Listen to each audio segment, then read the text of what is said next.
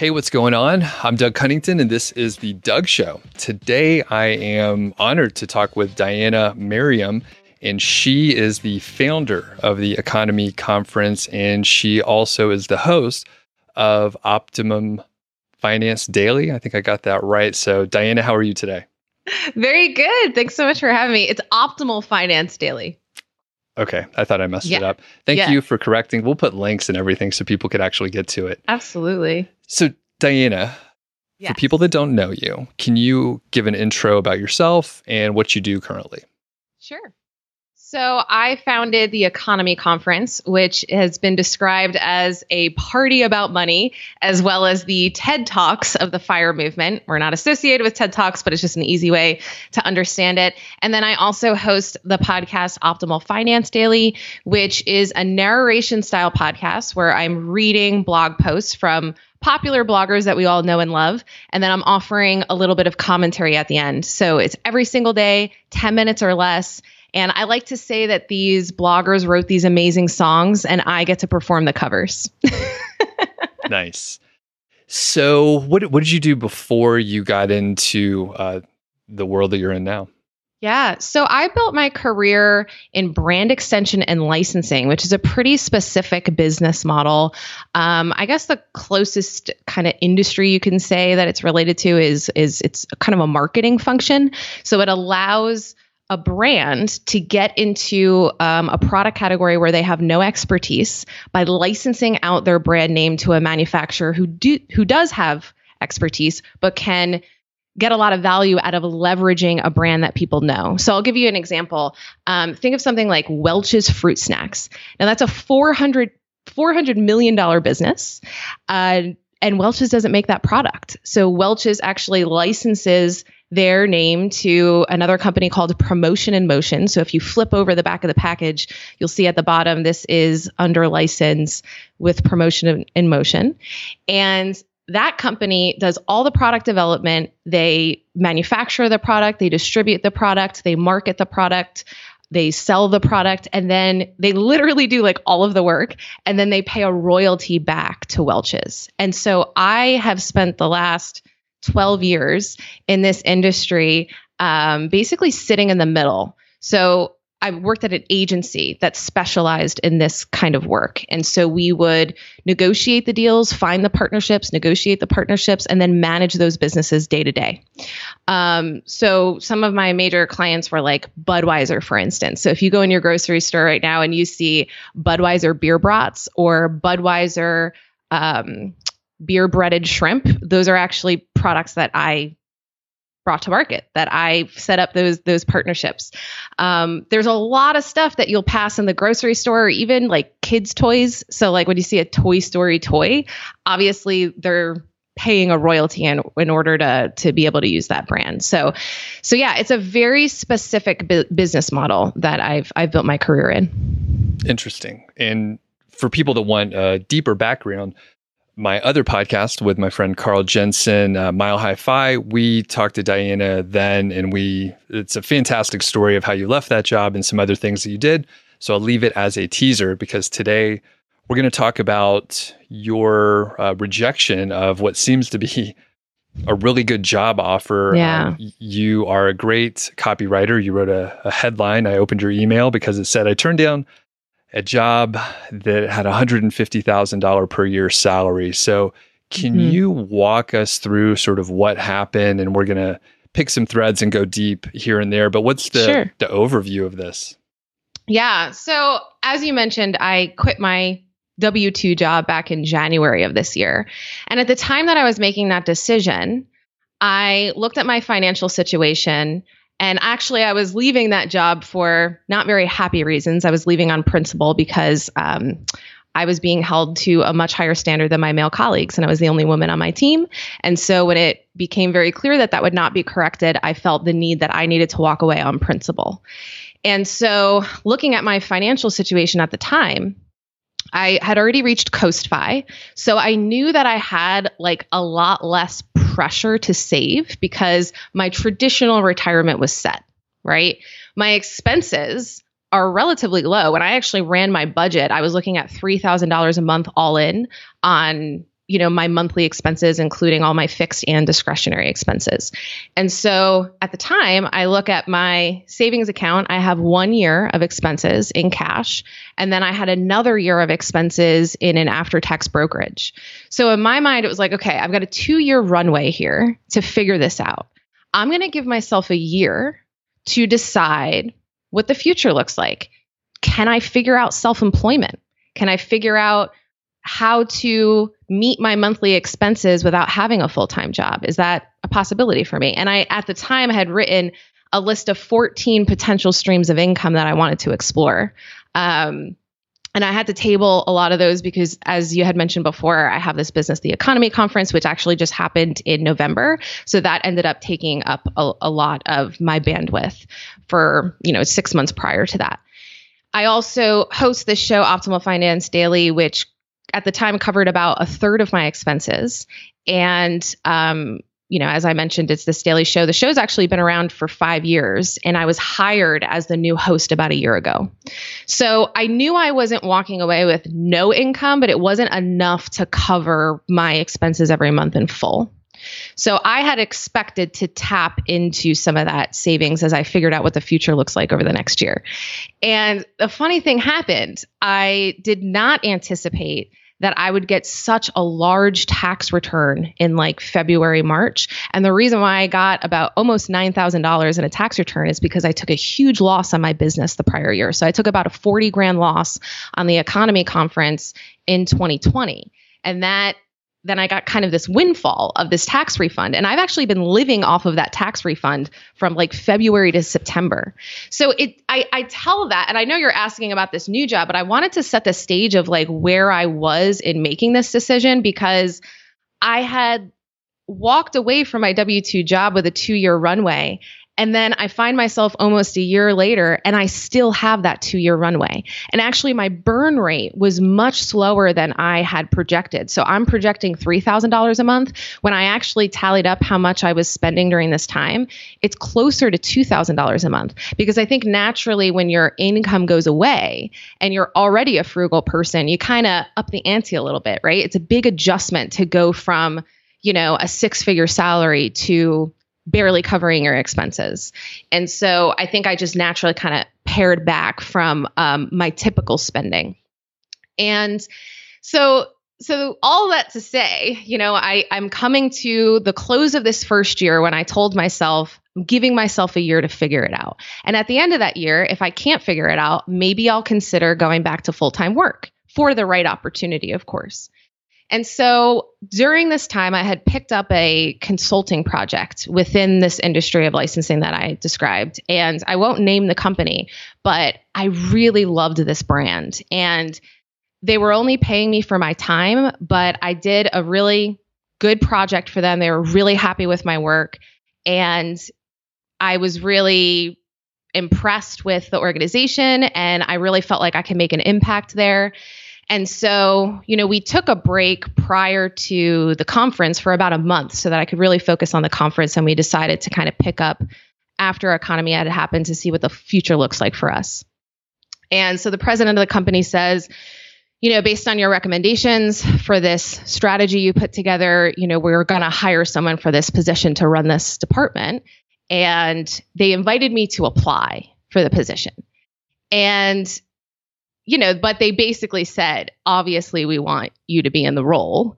Um, but you have to go through this process of applying and jumping through all the hoops, right? And we're going to open it up to other candidates. Though I felt pretty confident that that I had a very good shot at getting it. And so I look at the job description. There were a couple of things that weren't ideal, but I mean, it was a $150,000 salary. It was unlimited vacation. It was a flexible schedule. It was my dream job. I mean, when I was like knee deep in my career, this would have been the job that was like the pinnacle of what I wanted.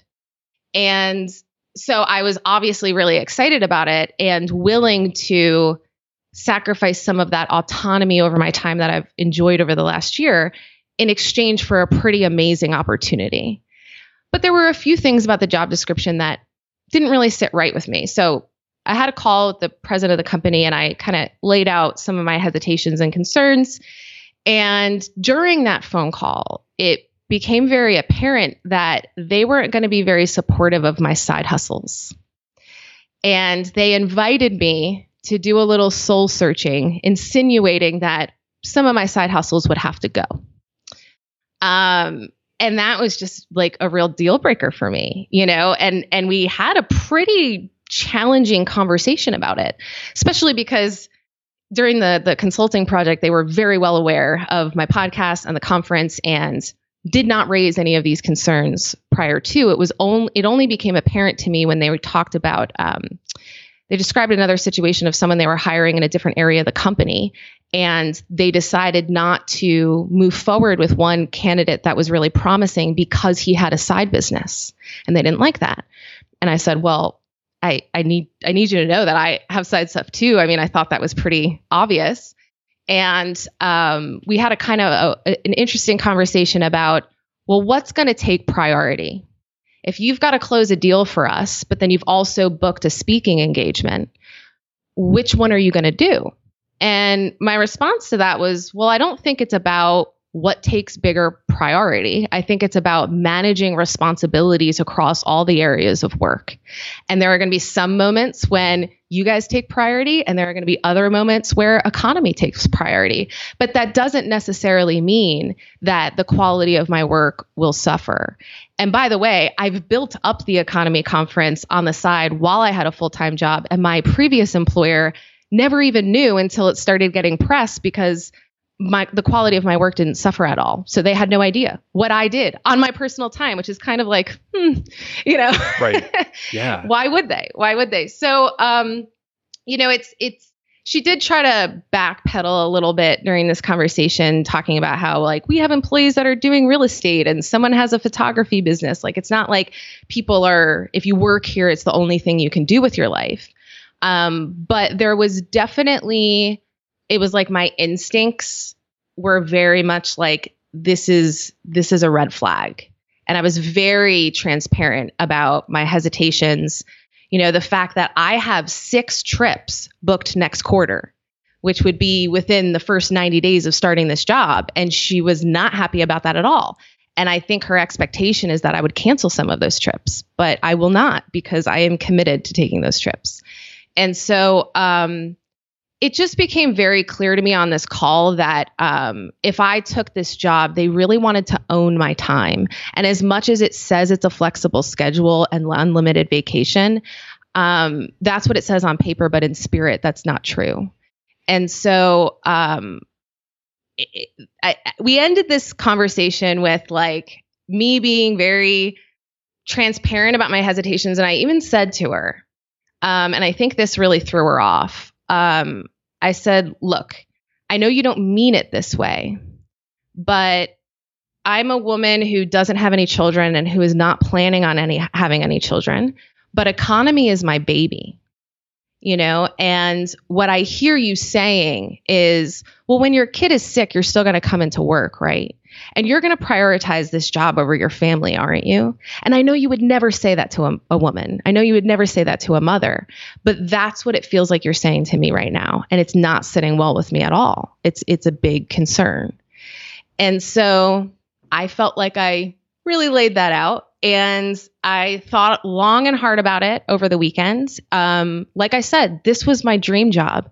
This was a level of income that um, would have taken away all the uncertainty that I've been navigating over the last year. And it was a really, really, really hard decision to say no.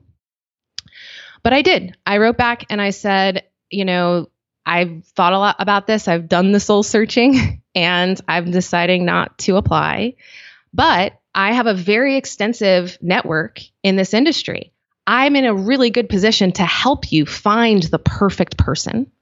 I can also be a resource for you in an advisory or consulting capacity, just like on the previous project where you come to me for very specific, you know, help on certain things you're navigating and I could I would love to be a resource for you because again, I really be- believe in the company and the brand. Um, I'm just not in a I don't think it's fair for either of us for me to take this full-time job right now. And the response that I got was overwhelming validation that I shouldn't have taken this job. I mean, the pres the go ahead. I was going to say I'll, I'll I'll let you catch a breath here for a second. I know. Sorry, e- I'm just even going though, and going and going. even though it makes a very easy interview, I could ask one question like, "Who are you?" and then uh, you know, 30 minutes later. But I'll, I'll let you take a sip there.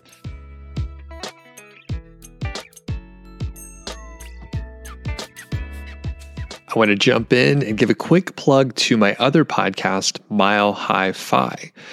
My co host and I, Carl Jensen from 1500days.com, have a great time either just shooting the shit and talking about a specific topic, or we talk to uh, some of our friends. We interview some pretty cool people like Mr. Money Mustache, JL Collins, Scott Rieckens from Playing with Fire, and A Purple Life. We've talked to JD Roth, many other people, and you know, folks you maybe haven't heard of yet. Some people that don't blog or do anything like that, and they just have cool stories. So, would love for you to check it out. You could find it wherever you listen to podcasts. It's Mile High Fi, and it's also on YouTube.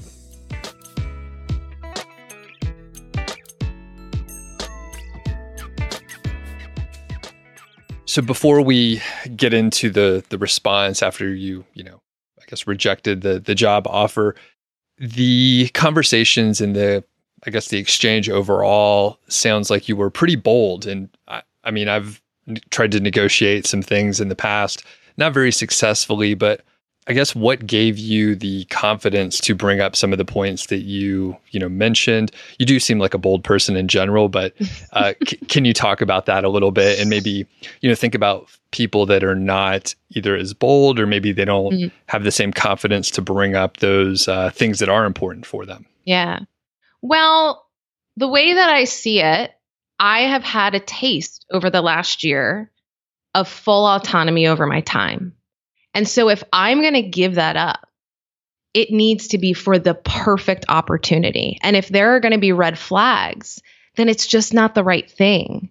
And so I felt compelled to be really honest about how I felt, what my position was. I wanted to dig into their viewpoint on stuff because also I know people are like, just someone had said this to me when I was making this decision of, just take the job and if it doesn't work out in a year you could just go back to what you're doing now. But in my mind if i'm going to take a job like that and have the opportunity to make a huge impact i don't want to do it for just a year. I was at my last employer for nine years. I'm kind of a long hauler. You know when i commit to something i really want to dig in. And so that didn't sit well with me. I don't want to just be somewhere for a year. I want to be really intentional about what I decide to do for work so that I'm in a position to do it for a long time.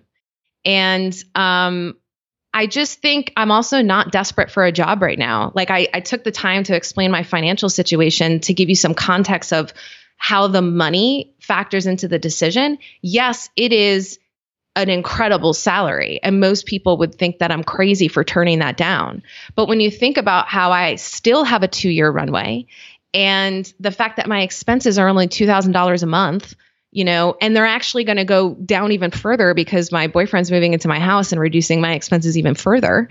And so, you know, I'm not in a financial position where I'm desperate for that huge salary. And so I actually have the privilege to be really intentional about how I spend my time. And again, the opportunity cost on my time for a W 2 job is it is costly. It is costly for um, my creative pursuits, my entrepreneurial pursuits, the the ability to take care of myself mentally and physically. And so I'm I'm going to be really um, I'm going to take my time and be very critical of a decision like that. And yeah. you know the other part is you know the opportunity cost like like you mentioned and I, I was going to go in that direction. The thing is, like Economi, I, I, had a blast. By the way, I just got my voice back. It's like a month later. It was so much fun. but the the trajectory that it's on is it seems to be fantastic. Where I'm sitting, everyone seemed to have a good time. So to take a break or you know not have it as a priority for a full year is massive especially where it's at right now why do you think uh, maybe other corporate entities that try to hire people like us, why do they think they have so much leverage over people that value autonomy so much or a project where I mean, you can see the vision a few years out and it yeah. could be really huge. So, why are they overplaying their hand so much? I think that we are very unique. We're in a privileged position that we can have full autonomy our, over our time, and most people aren't. You know, this this situation with this um, job opportunity uh, inspired a new quote that I will be uh, publishing soon, so you're the first to to hear it publicly. But your employer is your customer, not your overlord. And I think that employers for a long time have been treated like overlords, and so they don't really know how to handle when someone isn't going to treat them that way, and when someone um, is, I guess, more in the driver's seat of their own life. You know, um, that's I and I think it's just the dynamic of sh- of work is shifting and some organizations can't keep up with that. You know, the saddest thing to me about this whole scenario and we started to get into the response that I got. So I, I'd like to continue on that.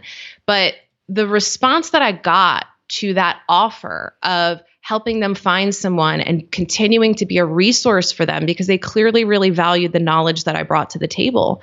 And the re- basically they the president wrote back berating me for not accepting the job and that I led her on for months while I was doing this consulting project and um, she feels like I misled her on my on my level of interest which from my perspective I was very interested and then we had a conversation where I was presented with new information about how she felt about my side stuff. And I had to make a decision based on the information I had on hand. And I decided not to move forward. But what's sad about it is that I could have been an incredible resource for this organization. I could have helped them find someone really good. I could have continued to consult and advise them. But the way they responded to me in, um, in such an aggressive, uh, highly inappropriate way, uh, they burned the bridge. And so now I'm not in a position to help them because I'm not going to recommend to my network of people who I love and trust that they should take this job with someone who talks to people that way. And so now I can no longer help them find someone. And I'm actually not really interested in working with them further based on how they treated me. And the, the thing that's crazy about it is they just have no idea that that I am in the position to say, actually, okay, we're we're just going to cut this off right here. Um, and it's sad to me because the the element of wanting to control someone's time was so much more important than an incredible asset that they could have had in their organization. And that to me is so backwards. You don't need to own someone's time in order to get value out of them. And I think that um, through this like great resignation and companies interacting more with people like us that aren't desperate for a job, I'm hoping that that dynamic will shift over time. I think it's great that I mean the power is shifting and we can kind of see it in real time, especially with your specific example here. Um, unfortunately, I think I was a, a, few years too early with my with my boldness, so I got yeah. I got laid off, but you know it turned out okay. Yeah. So I, I, guess I want to shift gears a little bit for other people that may be in a situation where they have to assess a decision. Mm-hmm. Maybe it seems risky, and I, there's probably a couple areas you could take it. I, think you alluded to having some conversations with your inner circle and maybe getting some external input to make sure that you got the full context, I guess. But yeah, can yeah. you talk about how you made the decision? and then uh, how someone can do it on their own. Sure. Well, I love that you brought up that I really leaned heavily on my support system.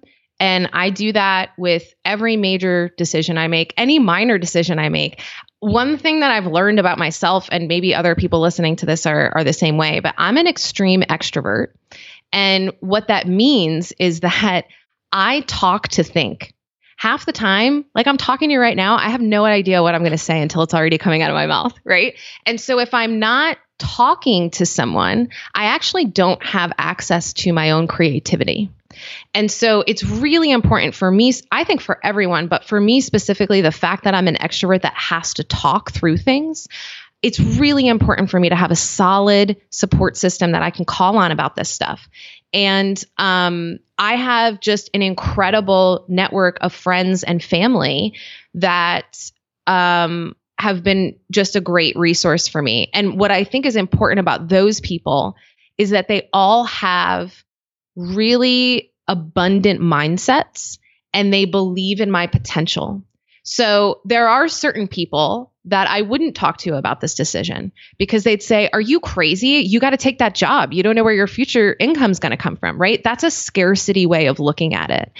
The people in my network are very abundant mindset people. And so they would say things to me like, why would you take this job for 150,000 when Economi is going to be very profitable at the next event within the six figures?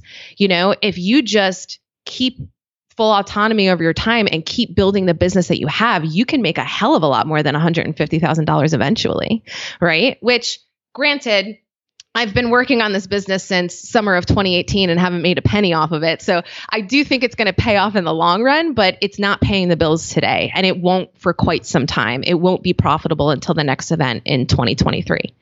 So, um, you know that that's the kind of perspective I think we get from our support system, um, and I think my own abundance mindset was very helpful in this decision because I get opportunities all the time, right?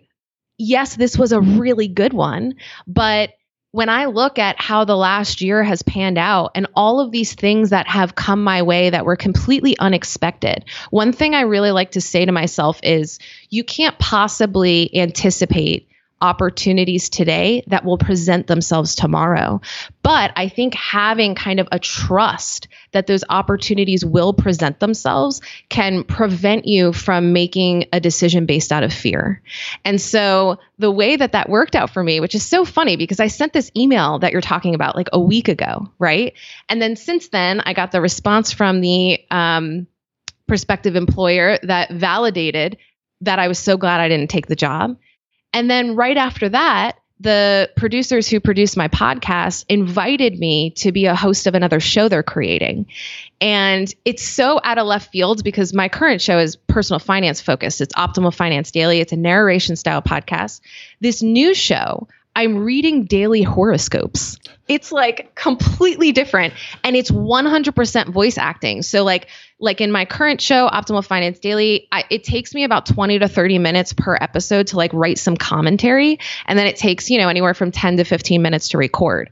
On the new show, it's all just scripted and it's all voice acting and it's a completely different style of reading that is like really fun and um it's just it's like that just landed in my lap and it's like it pays pretty well. Now now this is a new show that they have to make sure it gets traction so we're really only committing to two months and then if it gets traction then then it will continue. But if it goes well like i am fully covering my two to three thousand dollar a month expenses with these two podcast jobs and then everything else i do is just gravy on top. And and so yes i do need to cover my expenses but because they're so low um, I don't need a salary of 150 grand. I don't need to take on that opportunity cost that comes with a salary at that level because I don't, frankly, I don't need that much money. I need to cover my expenses. And that's very easily done. And the fact that this opportunity dropped in my lap. And then at the same time, you know, I mentioned my boyfriend, we decided for him to move in. So my expenses are becoming even lower. It's just, um, I would have never thought when I turned down this job that I would find something immediately that was a much better fit. And so that is abundance mindset though. When you say no to one opportunity that's not the perfect fit, you're leaving room in your life to be presented with other things that are a better fit. But you have to have the trust that that will happen in order to say no. Brilliant. Yeah, it's it's hard to know well, what's going to happen in the future? We don't know that unless maybe we check out the new horoscope show. Maybe that'll help out. I'm not sure. Your future will thank you. it,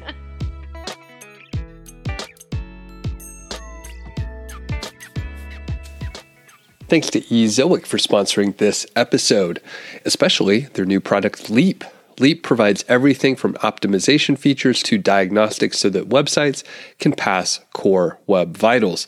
It was built for publishers, and in fact, it's free to people that monetize with Ezoic. And it allows visitors to load pages instantly using Ezoic Cloud to serve new core web vital friendly ads using lightning fast server side Ezoic Edge technology. And basically, Ezoic helps your site load faster and get those green core web vitals. You can also simplify speeding up your site and cut the cost. So you can optimize everything from code to content using the features designed to eliminate the need for costly third party technology and plugins. And basically, what happens, and this happened to me, you try to add more and more plugins to optimize, to maybe minimize your CSS or minimize your Java, JavaScript or something like that. And you end up with several different plugins and technologies. But basically, you can just use Leap. And generally, and this is the stats that Ezoic cites, the average site is able to remove 3.5 optimization features, technologies, or plugins, saving them $250 per year when they are using Leap for free. So thanks a lot to Ezoic and be sure to check out Leap.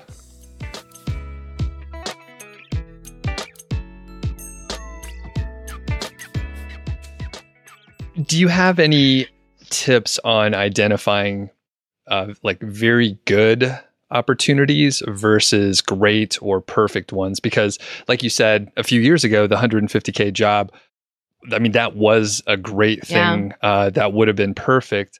So, yeah, how can you assess it? And, and obviously, it's a, yeah. very murky thing, right. and, and you yes. never know until afterwards. Well, there's the one side of it that is like your practical brain, right? You're running numbers, you're you know, there's a side of my decision making that is definitely looking at the numbers, right? And I kind of described that a bit in this conversation. But the highest form of intelligence is intuition.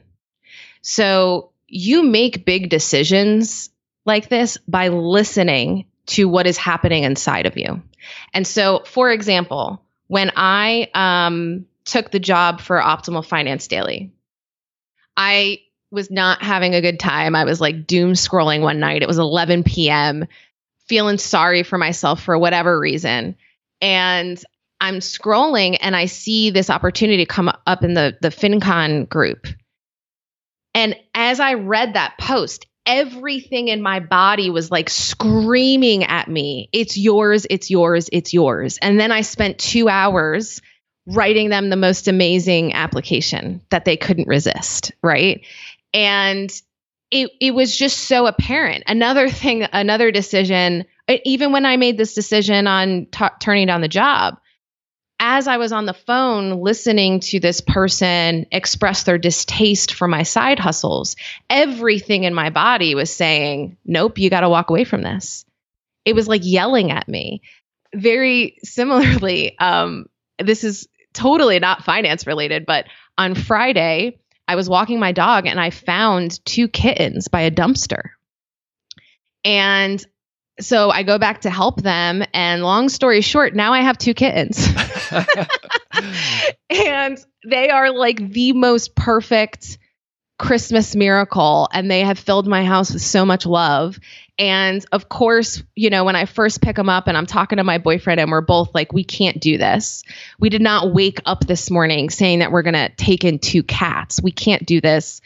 And this is so unexpected. And and then I fell in love with them and they are just the the just little balls of joy and I did not plan for this I did not put it into my budget that I'm going to spend a thousand dollars this month getting two cats spayed and neutered right however I have the financial bandwidth to seize opportunities that present themselves. And what good is money if you don't get to use it in that way, right? Money is a tool. And I think that a lot of people look at money as the end goal, but it's a tool to create a life that you love. And I would encourage everyone to look at it that way and not look at it as, you know, from a place of fear or scarcity or what happens if this, that, and the other thing. Well, what happens if you waste your whole life chasing money and you never get the joy of two little baby kittens that came and made your Christmas better. You know what I'm saying? what um what's your dog's name again? I forget. Oh, Buddy. Buddy. What does Buddy Yeah. think of the kittens? Is he a cat Ah. guy or what? So he has I've seen him interca- interact with cats before. Um he's a little jealous cuz he's very attached to me. And so we we we're having very limited interaction with them right now because I have a vet appointment for the cats tomorrow. I want to make sure they don't have any parasites or anything like that before they interact too much with the dog, but we have had like moments of them sitting in the same room and Buddy's just he's concerned. He looks at them with a very worried look on his face. He's I, he doesn't look like he's going to hurt them. Um, but I think he's going to need a little time to recognize that there's a there's enough love to go around. Yeah, that's a tough one. I think my, our dog would just, I mean, a cat is prey, so she's going to go after Yeah. a cat. Although, you know, they, they have some of those bigger breeds that would probably stand their ground, and I, that could be different. But that is, uh, that's amazing. It is a Christmas miracle. Yeah, it really is. It's just I just love them so much.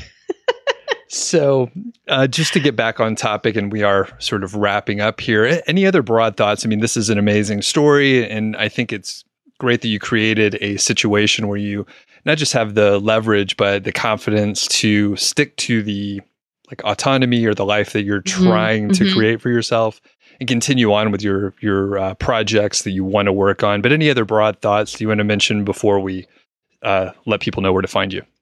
Yeah, you know, it, this whole experiment with self employment for me, and again, it's going better than I had expected. You know, when I planned this out and and thought about the possibilities, um, I really feel like getting to a place where you can take the risk of self employment should almost be like a step on your path to FI.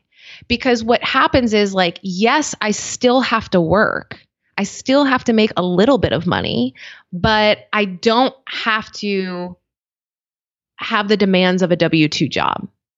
And and I'm able to take on the risk that comes with self-employment, the feast and famine that comes with self-employment, right? And so I would encourage people if now again, it's an adjustment to go from W2 to self-employed, but if you feel like you can make that adjustment, it's a really good stepping stone to FI because it gives you that full autonomy over your time. It kind of forces you to really think about what kind of work is fulfilling, not just for the paycheck, but how you want to use that time that you now have full, full ownership over.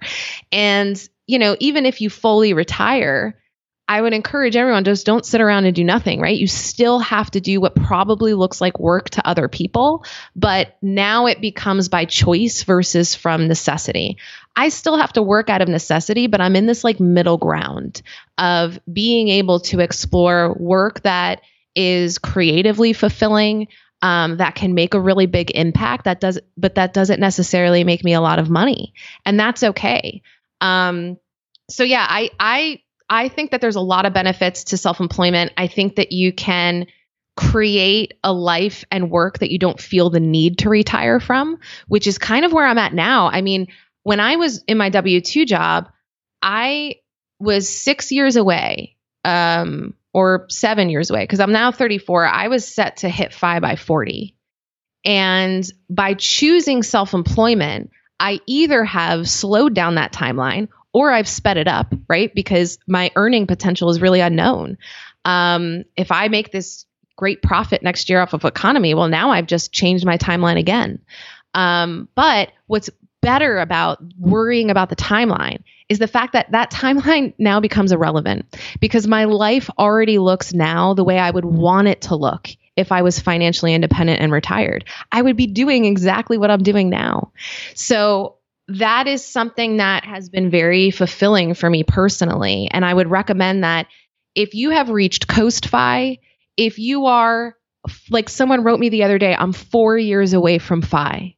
Well, that sounds like a great time to take your foot off the gas and start doing some exploring and start pushing past your comfort level because it's just going to make the whole experience a lot richer and more fulfilling. Agree 100%.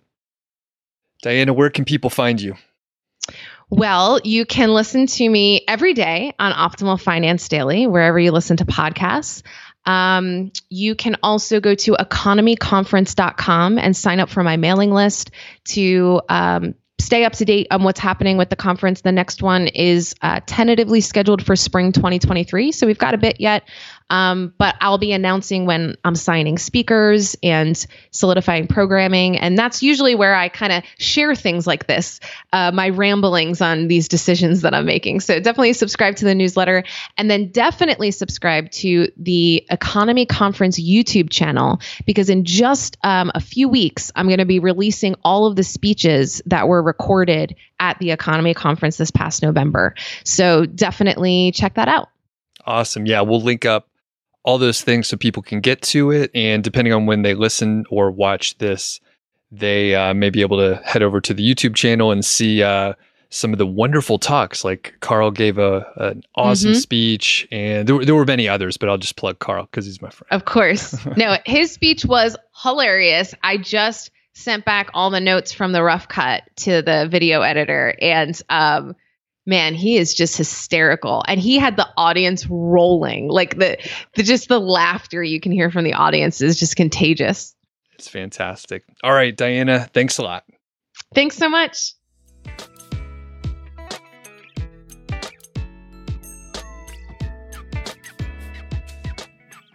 Thanks to Diana, and definitely check out the Economi Conference. And if you like YouTube, she has some pretty awesome, very high quality videos from Economi, the inaugural event, and then the one that I went to in November of 2021. I had a blast. I had so much fun in Cincinnati. It was it was cold and rainy, but it was still so much fun. The area where the conference is is you know really nice and walkable even in the rain. It, it actually snowed a little bit while we were there but we were in de- indoors most of the time. There was uh, like an urban hiking event which we unfortunately that was that was a snowy day but it was pretty fun. I, I had a raincoat that i brought with me and it turned out okay and I would say if you're starting to get interested in the, you know, the personal finance stuff, definitely check out Economi. I believe it'll be, you know, March or April of 2023. So it's it's a little bit further out. There's not going to be one in 2022. I will most likely be there in 2023 because it was such a fun time. In Cincinnati, eh, it's pretty I mean, it was it was fine. I, I mean, there's a lot of other places that I would go instead. F- full disclosure, I probably wouldn't think, oh, I really want to check out Cincinnati. But if you're if you're going to a place, it was fine. And if you're if you're going to have a conference where you can basically have uh, sort of cheaper things going on because it's not as expensive as maybe uh, a city on the coast or something like that, I'm, I'm really selling it hard here. Cincinnati was just fine.